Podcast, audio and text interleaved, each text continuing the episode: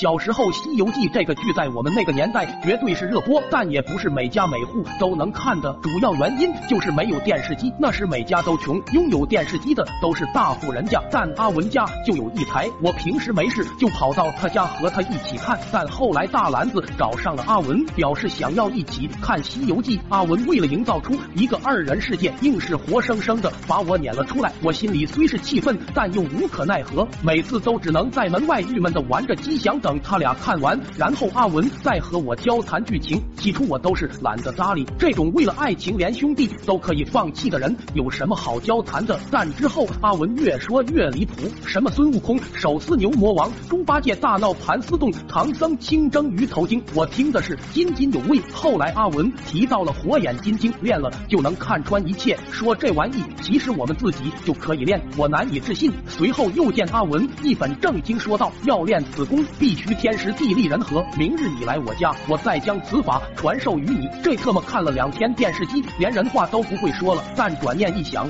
为了我那火眼金睛，我忍了。第二天一早，我火急火燎的朝着阿文家跑去，然后阿文神秘兮兮的将我拉到了他家后院。后院中间吊起了一根绳子，下面摆了一口大水缸，周围生了一堆火。阿文叫了我一句咒语，叽里哇啦，稀里呼噜哈。随后就在我懵逼的眼神中大喝一声：“俺老张去去也！”一下就倒挂在绳子上，左右摇摆的烤着。我也没有拖了后腿，在一旁嗷嗷的念着咒语，叽里哇啦，稀里呼噜哈。慢慢的，阿文也是被烤成了非洲鸡。随着时间的推移，阿文开始了激烈的挣扎，嗷嗷的喊着：“救命啊！快救我！”还没待我来得及反应，就见阿文哐当一声的掉了下来，砸在了水缸上，水缸瞬间碎了一地。随后我就看到了阿文在一地的火星子上跳起了踢踏舞，整个人嚎叫声延绵连不绝，也是吵醒了还在睡午觉的阿文老爹。他爹连鞋都没来得及穿，就连忙跑到后院查看情况。当第一眼看到碎掉的大缸时，气得扯着嗓子大吼：“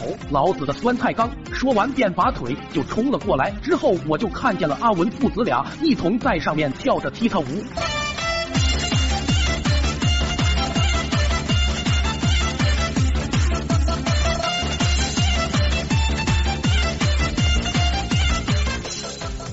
后俩人好不容易的跳了出来，坐在一旁地上抱着脚，相互看着对方，大眼瞪着小眼，坐了有十来分钟。阿文老爹抱着腿，看到脚底逐渐肿起的水泡，忍不住拿了一旁的水缸碎片，指着阿文道：“兔崽子，你没了。”